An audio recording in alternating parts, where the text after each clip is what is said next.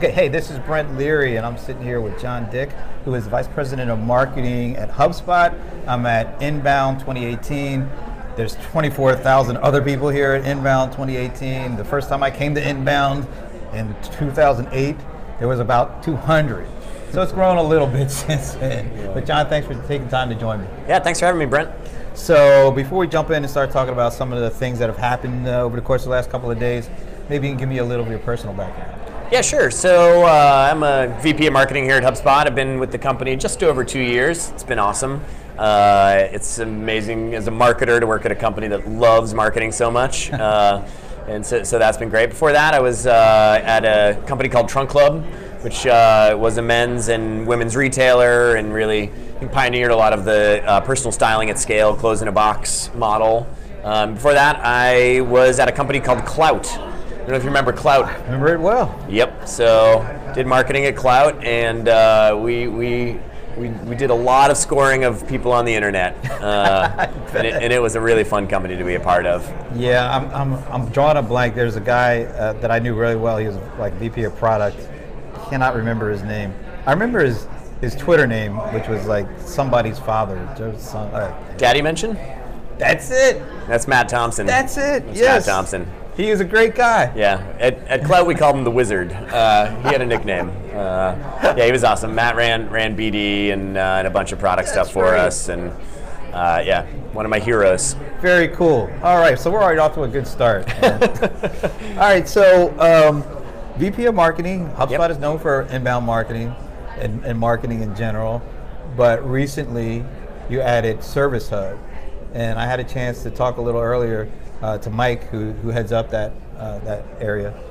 But I want to get your take on it because yeah. everybody knows you for marketing, and now you're coming across with a service product. How how challenging is that compared to being able to say, you know, we are the inbound marketing company. Now you're saying, okay, we have customer service too. How challenging is that for, from your perspective to sell? Yeah, I mean, from my point of view, you know, HubSpot is an inbound methodology company, and I think that unsurprisingly, over the past 12 years, the inbound methodology has just evolved a lot. It started with this inbound marketing thing, but pretty quickly we were like, ah, this this sales space actually like something's fundamentally changing here, and there's something we have to think differently about, and and uh, now over the last you know 12 24 months we've really been looking at the role of the customer uh, and, and delighting the customer in the entire growth of a company. And we just realized that it's just such a core part to what inbound is. Um, and so, you know, if you think about inbound at its most, you know, abstract level, it's about adding value to people. It's about adding value before you extract value.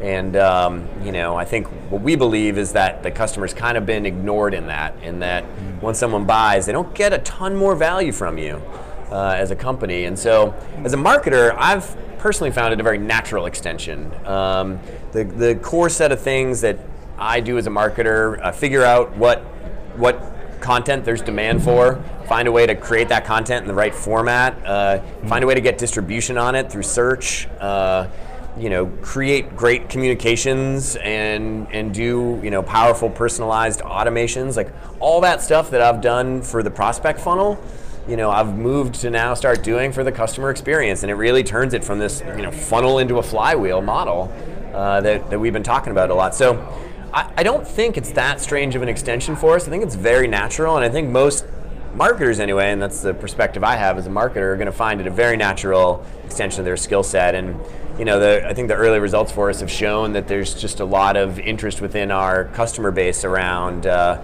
trying to leverage a single platform to to you know delight their customers.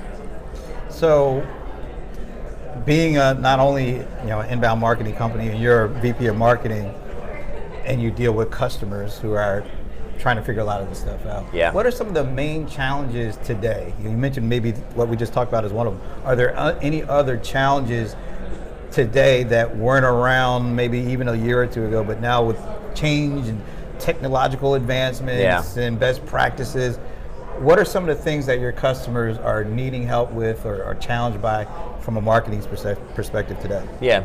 Well, I'll talk about what HubSpot has needed help with and okay. the things that my team has been really focused on. We tend to publish about this stuff, and I think that drives our customer community to ad- adopt a lot of these things. You know, I think first of all, uh, you know, unsurprisingly, and as everyone has witnessed, search has just continued to change a lot. And at the core of inbound marketing is the ability to track people through search. Um, and so we've spent a lot of time, um, and Matt Barby, who runs our SEO team, uh, has spent a lot of time trying to figure out how you deliver a modern SEO strategy.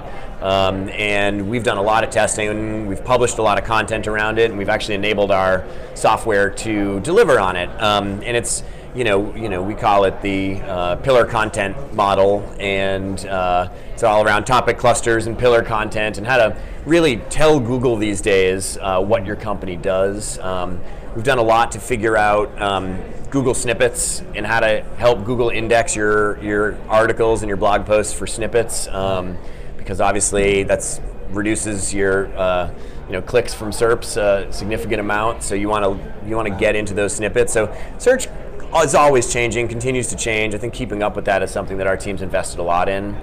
I think you know uh, one of the most oft said things in the marketing space that email is dead.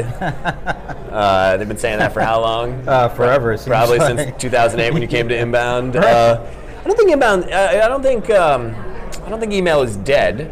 I think my personal observations around email are the following, though. Number one, I don't do a lot of communication with my friends anymore through email.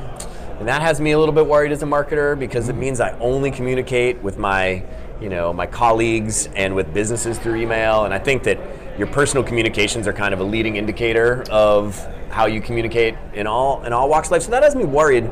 Um, and so one of the things we did last year was we said we got to get our email kind of you know up to speed with how people want to be communicated through email. And so uh, we set a goal last year to cut our email volume 50%. Wow. We just went and we said we're cutting we're cutting volume. We're going after all these pools that we've just been sending all this email to.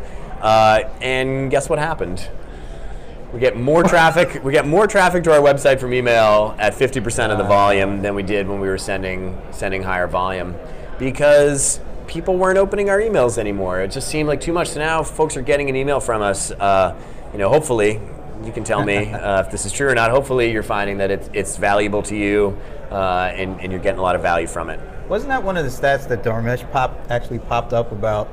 Either Dharmesh or Brian one that if you send an email and it's kind of more of a self-serving email, that tends to, like 85% of people actually think less of your brand. Yeah. So yeah, yeah that makes so in this case less is more. Less is literally more for us. Um, so I think that's that's a common thing. You know, I think getting your obviously your uh, your chat experience great, figuring out how to leverage bots within automation. Um, it is popular for a, like very important reasons, right? And it's like if you're going to fight so hard to get traffic to your website, like create a way for them to engage with you right away. Like yeah. take steps out. Like the the the model that worked for a really long time, and it did work for a really long time, uh, was great, fill out this form and we will follow up with you and you will follow up with us and we will go back and forth and we'll find a time to talk and meet.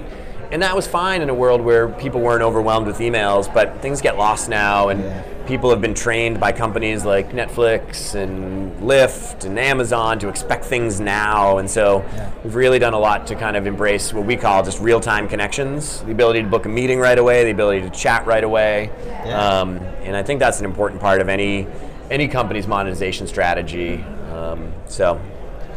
Well, you mentioned chatbots, uh, so I have to talk a little bit about kind of the voice end of that. Yeah. Talk about voice interfaces, and there's a lot of uh, people who have these Alexa and Amazon Echo devices, Google yep. devices, Siri's on the phone.